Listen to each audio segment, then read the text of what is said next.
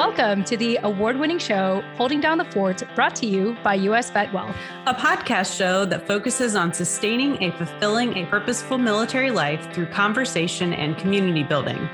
I'm Jen Amos, a Gold Star daughter, veteran spouse, and creator of Holding Down the Fort. And I'm Jenny Lynn Stroop, a seasoned military spouse, mom of two boys, and your co host. Together, we'll converse with special guests from the military community and for the community to share knowledge, resources, and relevant stories on how we can best hold down the fort for ourselves and our loved ones. Now, let's get started.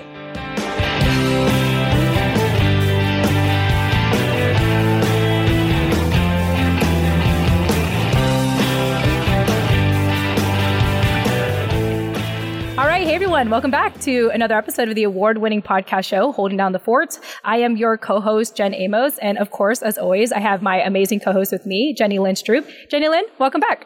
Hey, glad to be here. Yes, and we are excited because once again, you have brought on someone you know in your network onto our show, which I'm never complaining because you actually make my job easier by not having to do any of the prospecting. And if anyone has been following our show or this season in chronological order, you'll know that my objective for this season is to bring back past guests. So we recently did one with Jen Pasquale from Pride and Grit. And so now, though, your role in this season really, not that you had to have a role other than to show up, but you have taken it upon yourself yourself to bring on a guest of your own. And so, Jenny Lynn, go ahead and let us know who are we talking to today. We are talking to my colleague, Leslie McCaddon. She's also a Gold Star spouse and just an all around awesome champion for mental health and great human being. And I am grateful for her presence here today and the conversation that we're going to have regarding her story as a military spouse. Yes, awesome. And without further ado, Leslie, welcome to Holding Down the Fort. Well, thank you so much for such a warm welcome. I'm just honored to be here and honored to work with Jenny Lynn and to be a part of this podcast today. This is very exciting. Thanks.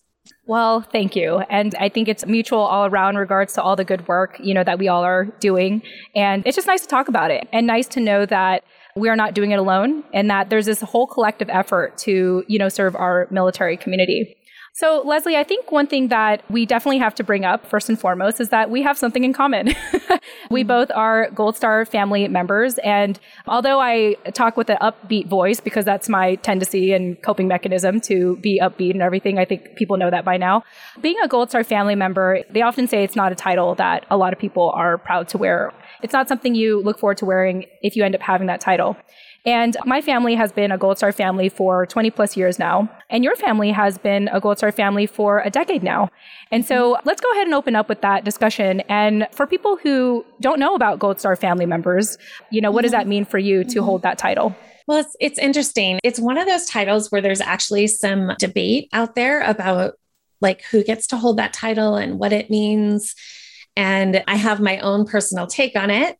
I think the DoD defines it specifically as people who have lost a family member in combat during wartime. And then a lot of organizations that support surviving families, because there are so many of us, thousands of us, even post 9 11 they are broadening that term informally to include anyone who has lost a family member due to any cause of death in any setting since both pre and post 9 11. I guess a lot of the organizations I've been a part of have been post 9 11. But I think they've recognized a little more quickly than maybe even the DoD has recognized that it really doesn't matter how a service member dies, it's about how they lived. Although I did lose my husband to suicide 10 years ago, he had served for 19 years and nine months. And I'm very proud of his service and I'm proud for serving alongside of him. And I'm very proud of my children and what they had to give up and, and how well they did that and the resiliency they created within themselves to do that. So I do consider us a Gold Star family because we have lost someone in the service, both while he was serving and, in my opinion, because of his service in the military. Yeah. Thank you for sharing that, Leslie. Thank you for being so candid about it. And I think it'll explain a lot about our topic today, which is about suicide prevention, considering that it is Suicide Prevention Month. I want to add something, what you shared. I think it's interesting how your spouse had decided to unfortunately take their life about 19 years into service because my dad was 18 years into service when mm-hmm. he had gone missing And we had every plan to transition out. You know, he was in Yokosuka Naval Base. It was supposed to be his last place to serve. And then 20 years we were going to get out. And, you know, things happened the way that it did. Although it's interesting because today my sister is on this journey to uncover dad's story. We are trying to find his paperwork when they did an investigation on him when he mm-hmm. went missing.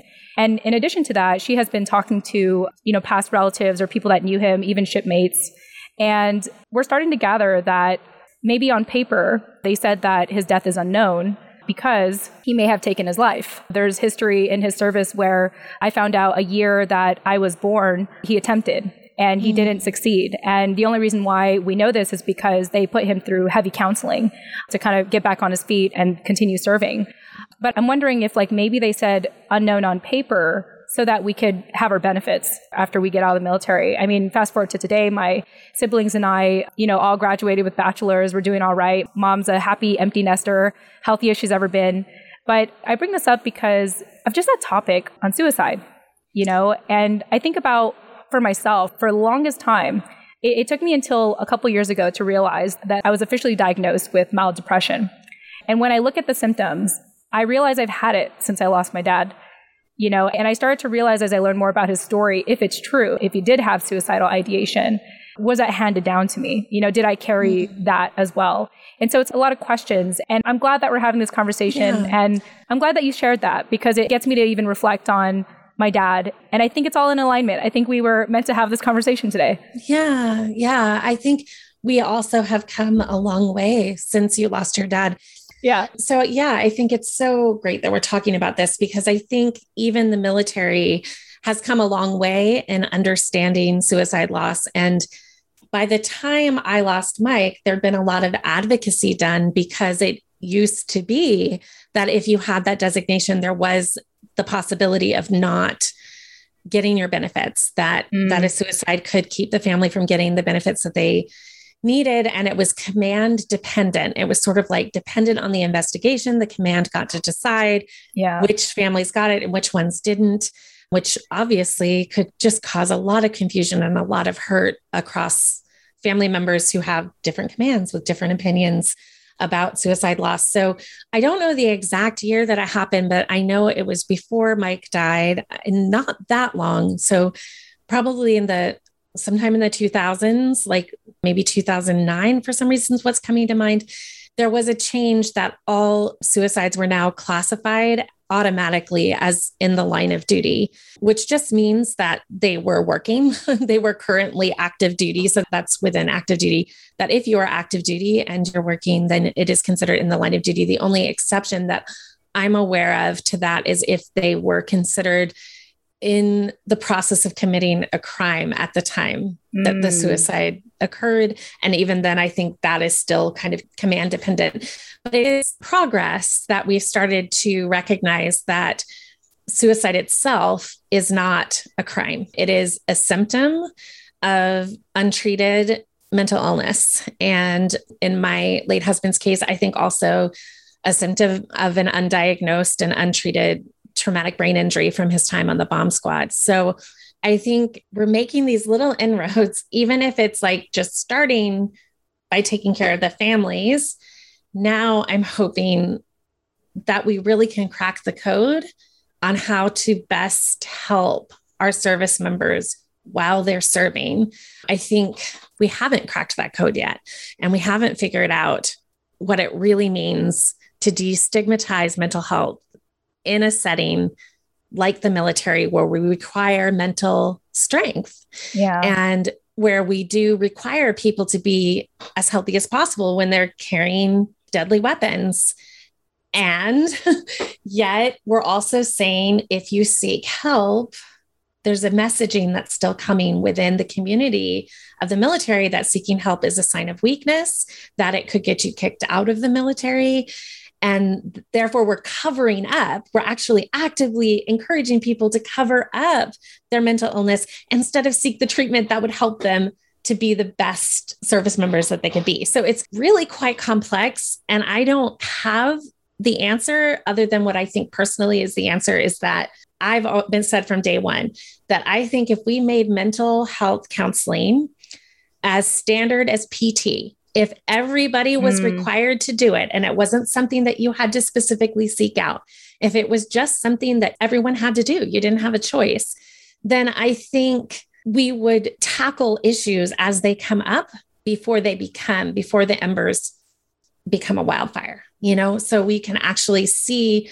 if people are getting that kind of weekly mental health care throughout their time in the military, we get to really put out the small fires. We get to hear the thought errors. We get to hear the stressors. We get to give coping skills and teach skills and identify mental illness and treat mental illness before it becomes such a large problem for the families and for the military. Yeah, no, I think beautifully said. I feel like we can wrap up our conversation there. no, I'm just, I'm just kidding. beautifully said. I think if we treat mental health like PT, like you said, and also even just taking a shower, it's like, hey, when you smell, you know you need a shower. When you have an mm-hmm. issue, you know you need services.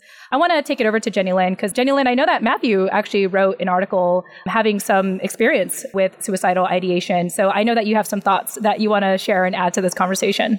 Oh, I mean, I have all the thoughts on mental health and its destigmatization and how it very much, like Leslie said, you know, mental health is health, like, period. And I am with Leslie on having been married to a service member now for over a decade, being able to see the different inroads that are being made on making mental health less scary as an option when you're struggling, less, you know, looked at as weak. And I am really grateful for that. The the article you spoke about that Matthew wrote, you know, he released that last September during Suicide Prevention Month, but it talked about a time really almost a decade ago. And it took that long for him to come to terms with that's what was going on you know, as the spouse, his spouse, you know, watching that, it was something very up close and in full color to me all along. And I think one of the things that I am grateful for in being able to work with Leslie and befriend Leslie is that she said something to me when we were talking through an article she actually just wrote on her experience with how to help prevent suicide. And one of the things she said was, you know, you have to take care of yourself. And so, in her article, and as we have discussed offline and as friends multiple times, you know, what does that look like? And how do we, especially in the military community where there is still a little bit of that hush hush mentality to it, like, don't talk about it, it's not really happening. You know, what does it look like as the person watching someone go through that? And also, how does that affect you? And what do you have to do for yourself in order to be healthy enough to help someone else get help?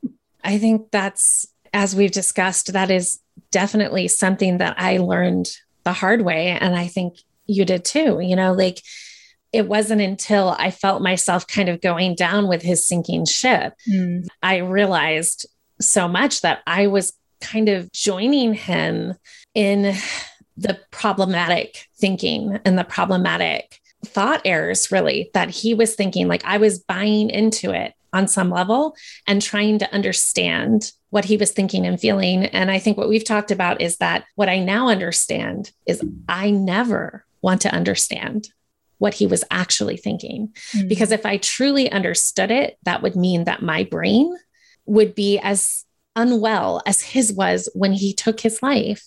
So, the most important thing that I could ever do for him and for me and for our children, whom he loved dearly, was to stay as healthy as I possibly could myself. And so I did seek out mental health care. I think the best that I personally received was outside of the military. I felt the safest personally to talk to someone who was covered by our insurance, but who wasn't working in the same hospital where my husband had now become he'd been on the bomb squad enlisted then became an officer and became an OBGYN actually so he was a physician in this hospital where Wow. I had tried seeing a psychiatrist and a therapist there, but I felt like Yeah. anything I said, I just couldn't buy into the confidentiality. It just didn't feel safe enough to me. So I did have to focus on my own mental health. And ultimately, the really difficult thing about that in my case, and unfortunately is true in a lot of cases that I know about,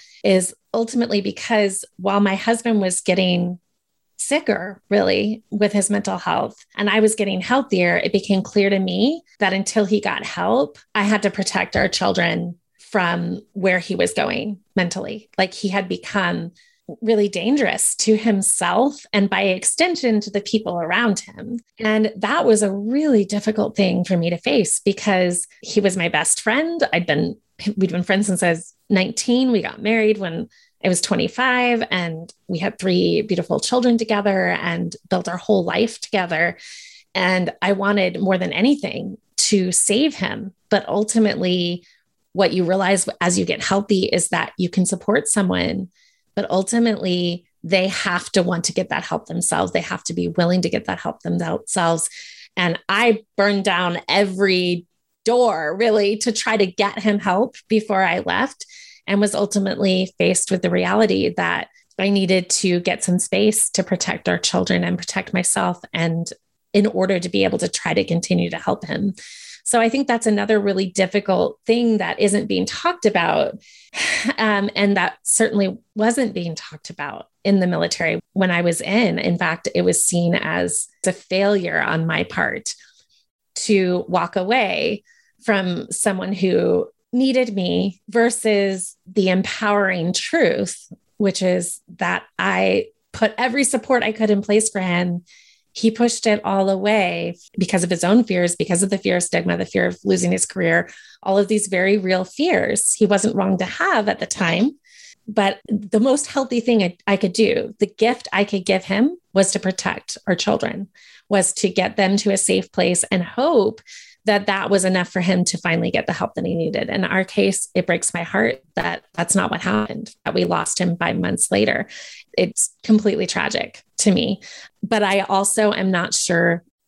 It's difficult. Like I always think there's hope, but the hope has to come ultimately from the person who's struggling themselves. And as someone who has struggled with depression myself and anxiety myself, and both related to grief and just chemistry, genetics, like we talked about before, has this been passed down? In my case, absolutely. For my children, absolutely. Both sides of the family. It's a reality of our brain chemistry, but the messaging that my children are getting, as opposed to what my husband was getting in the military, is that you seek help. Like, exactly. If you smell, you take a shower. If you're feeling anxious, you get support. If you're depressed, there's a reason for that. And we treat that both with medicine and with therapy as needed and, and as defined by the experts as what is needed. Mm-hmm. Um, this is nothing to be ashamed of. Nothing has gone wrong. You're not broken. You just have an illness like any other health issue that requires treatment and treatment works. So I wish that I could kind of be the mom to every service member and every family out there and just say it's out there and it works. And you're worthy of that help, even if it means you lose your career, even if it means mm-hmm. you lose that because your life has value, intrinsic value, and you're needed you know? So i want to say that to all the service members and then i also want to get like i have this like open letter i'm always writing that starts and maybe it'll be a book someday with dear generals we have a problem. Mm-hmm. and it's that i want to get to the top. I want to sit down with everyone and be like okay enough. What do we actually have to do as a family here? We need a mother to come in and say nothing's wrong with you. You just need some medicine, whether that's therapy or you know, an actual pharmaceutical option. Uh, Leslie, wow, just absolutely powerful. I love that you're speaking that. Like, I want to be the mom. I want to be the person that can be like, hey, this is what it looks like on the other side if you don't get help. And often part of why I like to show up as a Gold Star daughter is I like to, I like to hopefully, you know, have, let's say, fathers that are active duty military to look at me and think of their own daughter and think like, I have to do this for my daughter. You know, I'm very grateful that I've gotten so much help to be at a place where to know about my dad's story, to not interpret it as, oh, he didn't love me. Oh, he didn't want to be there for me. You know, like I was only one when he decided. Mm-hmm. It's like I could have easily told myself a very sad story about that. And I'm so grateful for all the help that I've gotten. And part of why, again, why I show up is I hope that even my own existence will encourage our active duty service members and families to get help because it's so needed, it's so necessary, and it's so wonderfully accessible today, right? Yes. Yeah. And Jenny Lynn, I thought I'd check in with you because, you know, you and I are so big on talking about mental health. And sometimes we joke about it and we laugh about it quite often, but we mean it. We absolutely mean it. And so I want to get your thoughts on that. Yeah. I mean, I think both of you really speak to the reality of needing to take care of yourself. You know, thinking back, you reminded me of Matthew's article and, and thinking back to that time in our life and then all the things that came after I really, much like Leslie, like put up a very large protective bubble around myself in regard to my own mental health and well-being. You know, I was saw a therapist and you know, am also part of a 12 step recovery program that provides an extraordinary amount of support and a way of life that empowers me to do what I need to do for myself. And that promises in doing that, it will change the air in your house. I don't know really how else to say it, but like people will begin to see the change in you and that one way or the other will affect them. And 99% of the time, it's for the better. And so, my own journey with watching him struggle and struggling myself. You know, I mean, I definitely went down the loop too for quite a while and was pretty unhealthy myself. But in in realizing that one, neither of us were going to come out better if we both went down the drain and putting up that bubble around myself. What happened in our case is that me getting healthy did change the air in our house. And because of that, we have a much different relationship now than we for sure did then.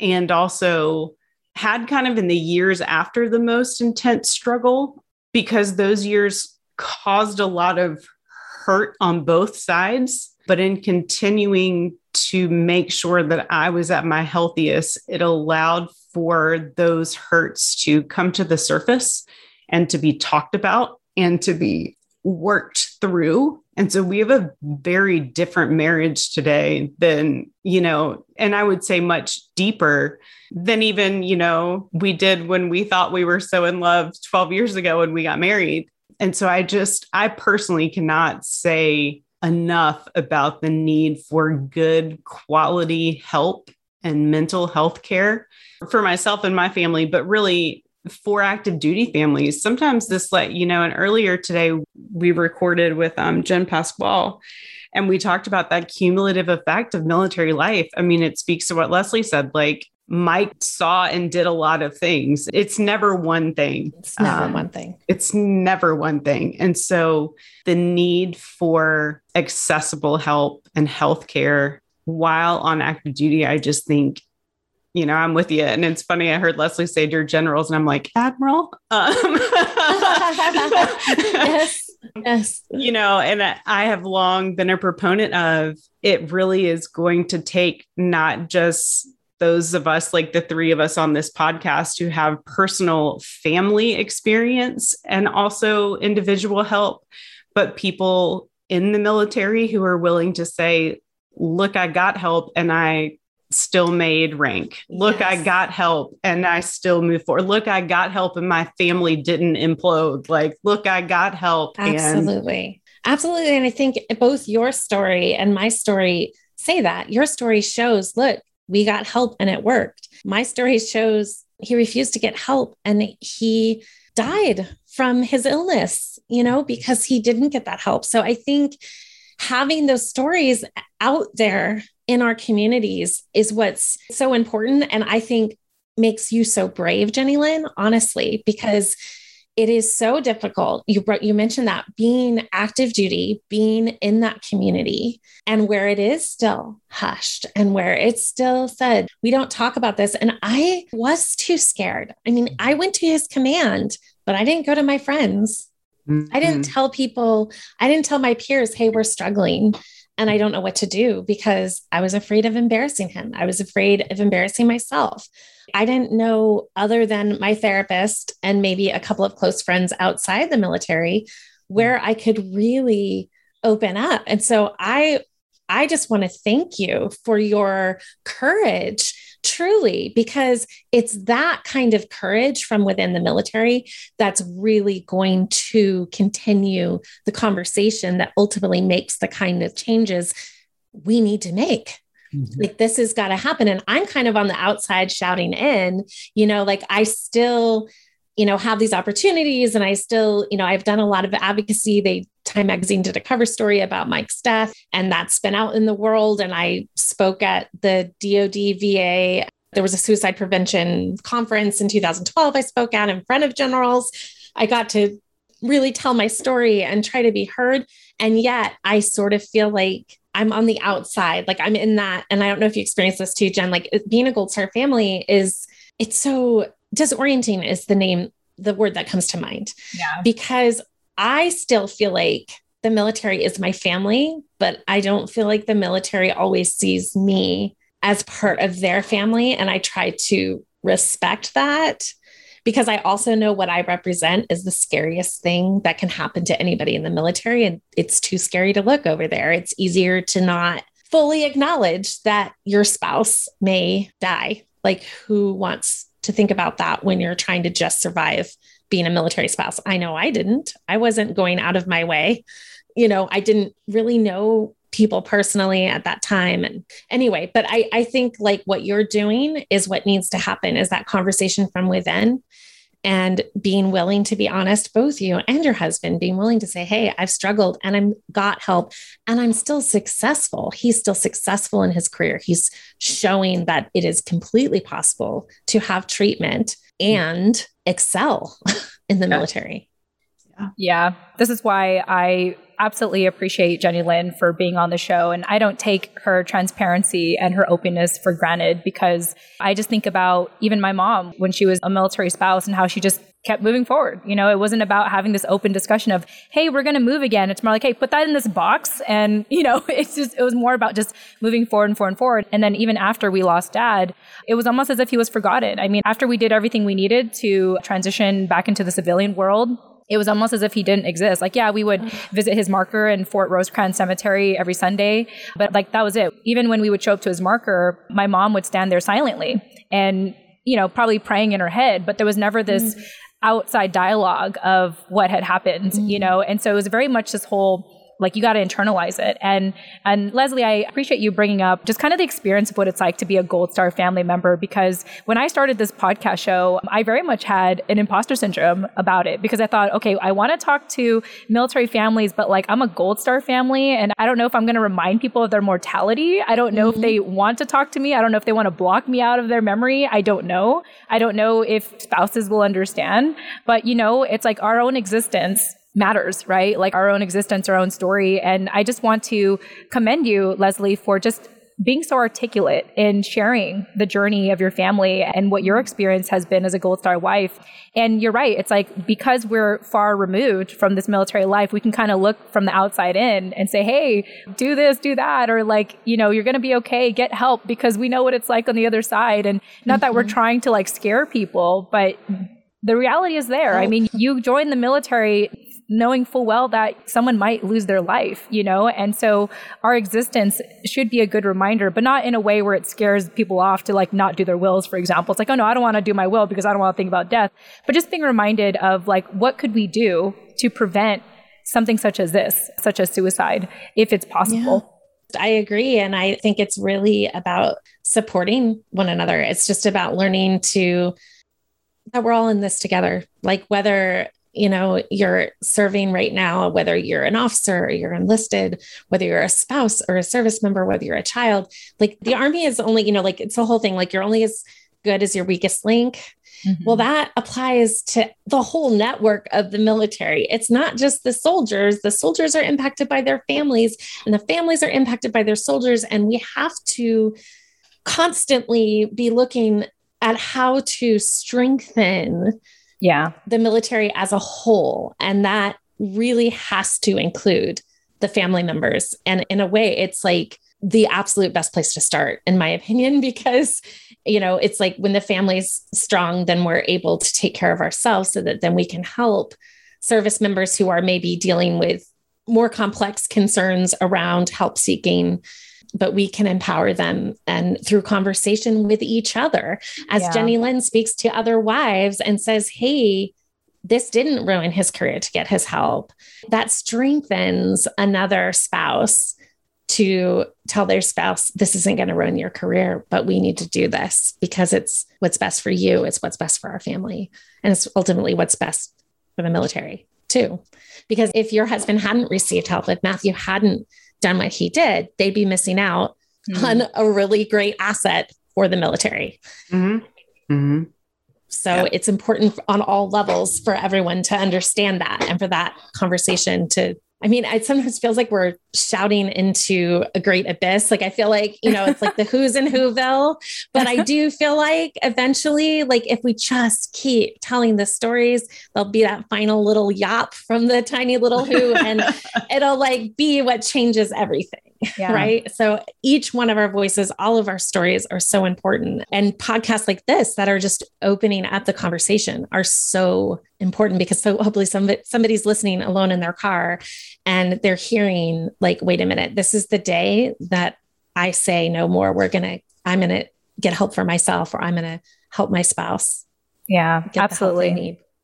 Well, let's talk about some action items now. And I know we were talking a little bit offline on, you know, addressing these issues, bringing them to light, prioritizing the family, taking care of the family, which I absolutely love. And I just have to applaud you for getting to that place where you knew you needed to you know distance yourself from your husband like just talking about your background how you two have been together for so long to get to that place i just have to commend you for the strength that it must have taken to get to that point because some people would have gone down in the ship with him in a sense you know? Mm-hmm. and i'm just i can only imagine what that process was like for you and i'm glad you're here on the other side to talk about it.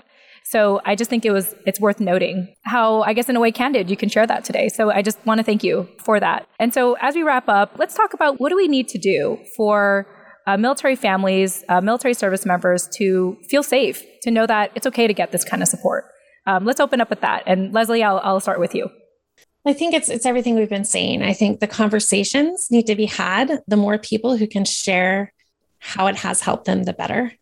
I do think it takes kind of the fearless spouses who are willing to talk to leadership in the military. Um, I think Jenny Lynn and I are both people who have done that and who speak our minds and say, hey, I'm just going to go ahead and speak some truth into the situation. And this is the reality. And this is what we need to do. And I'm not saying everyone's cut out to do that, but I will say that at the end of the day, with how my story ended, what gave me this strength, what has given me this strength to continue and to be an advocate is that I really did try everything. You know, like I did go to counselors on my own. I went to our primary care. I sat down with his commander. They, every single one of them missed an opportunity to help our family but that does not have to be the case for everyone. And the fact that I had those conversations, that I was courageous enough to do that, even though I was scared to death, the fact that those conversations took place are what has allowed the military to look at his specific suicide and take some ownership. Unlike a lot of people out there who very quickly want to be like, oh, they had marital problems. That's why it happened. Or, oh, you know, they had a drug addiction. Let's not, let's not talk about why the addiction started. Let's just say, oh, that it was because of that thing, not the military. We didn't have any missed opportunities here. Keep on going. In Mike's case, because I had reached out and I had documented every single time I reached out, I followed up every single one with an email I had this stack of like, look at everything I tried. I tried to save all of us this heartache and was met with resistance from the inside because of that. Even though my story did not end the way that I wanted it to, even though I wish every day that Mike was here, I now have the ear you know of certain people that that is why time magazine was willing to do that article is because there was documentation and follow-up and responses yeah that's incredible. so that we could do the investigation so that people could say ooh maybe we shouldn't assume that every spouse who is saying we really need help is just trying to create drama and you know i was told that you know residency is really hard we know this is hard on you as if i was kind of bored and looking for yeah. looking for attention and yeah. it was not the case at all but because i think that's what we can do i think you can fearlessly speak up and be willing to fight for your family and their lives and is that always going to have a positive outcome no but i will tell you even with a negative outcome that is what gives me strength to keep going on is that I did try everything I knew how to try. So even though we don't have him alive today, I never have to ask myself, what else could I have done? So I think that that's that's what I would like to encourage. Now that's easy for me to say on the outside. That's easy for me over here where I'm not looking at blowing up a career, but I'm hoping, Jenny Lynn, it seems like we're making that progress. I don't know specifically whose career is being blown up. I hear isolated cases, but I want to hope, I want to believe that we're making progress and that the truth is people can seek help, if not through the military, then outside the military with the mm-hmm. kind of work that Jenny Lynn and I are both doing. Like there's, there are nonprofits, there are other mental health options that are supporting outside the system. Yeah, I think you're right. I mean, I do want to address the career thing in saying that some of the fears are completely founded. There are other things that impacted my husband's career and our ability to go and do things. It was not mental health related and had nothing to do with him seeking treatment for that. I do want to say that. There are other things. And I want to say it's been my experience in that same sort of advocacy lane that it, most of it comes down to personalities over principles. And the principles are changing in the favor of help and knowing the whole family unit needs support. Do I still think it has a long way to go? Sure, I do. That's why there are many nonprofits that support the military sector because one, they can't do it all. It would be impossible to do it all. And so there are wonderful nonprofits out there in support of service members and their families. But my hope is that just like in my family's case, it was truly a personality over a principle, but that the principles are in the right place. In my work as the outreach coordinator for the Steven A. Cohen Military Family Clinic at VVSD, you know, I have a front row seat to looking at the things especially the Department of the Navy, because that's whom I work with most often and very closely with, like those principles are changing and they are putting people and programs in place to address all of this. So the support is there. And I am hopeful that as more and more people realize this is not a career buster, mm-hmm. you know, the support will continue to grow and people will continue to access it because I do think the principles are shifting for the good. That's amazing to hear. And that's what I hope for because sometimes we just look at the numbers and the numbers say something different than, you know, when you have something as large as the entire military, changing a principle is going to be, it's a huge seismic shift and it takes mm-hmm. time for that to actually, you know, kind of build up into something on the surface that we actually see in practice mm-hmm. but i do find a lot of comfort in hearing from someone within it and and as i'm starting to see too in the work i've just started working with jenny lynn doing outreach for some of the clinics we're opening in other parts of california too and i have the same feeling of hope mm-hmm. for the first time in a long time that i can see the beginnings of this shift. And I love that idea that it's a principle shift. And now we do just have to, maybe a few personalities need to catch up. and the way that those that happens too is really by having these conversations and to keep having them. Oh, wonderful. I don't have anything else to say after that other than thank you both for, you know, this conversation and for just creating, continuing to create awareness. And this is a great way to bring awareness to Suicide Prevention Month and to have a fellow Gold Star family member to share their perspective. So thank you, Leslie. And we will provide some resources in the show notes here if you're interested in some of the resources. But Leslie, before we wrap up, how would you like people to get a hold of you or what is a resource you want to share with us today before we go?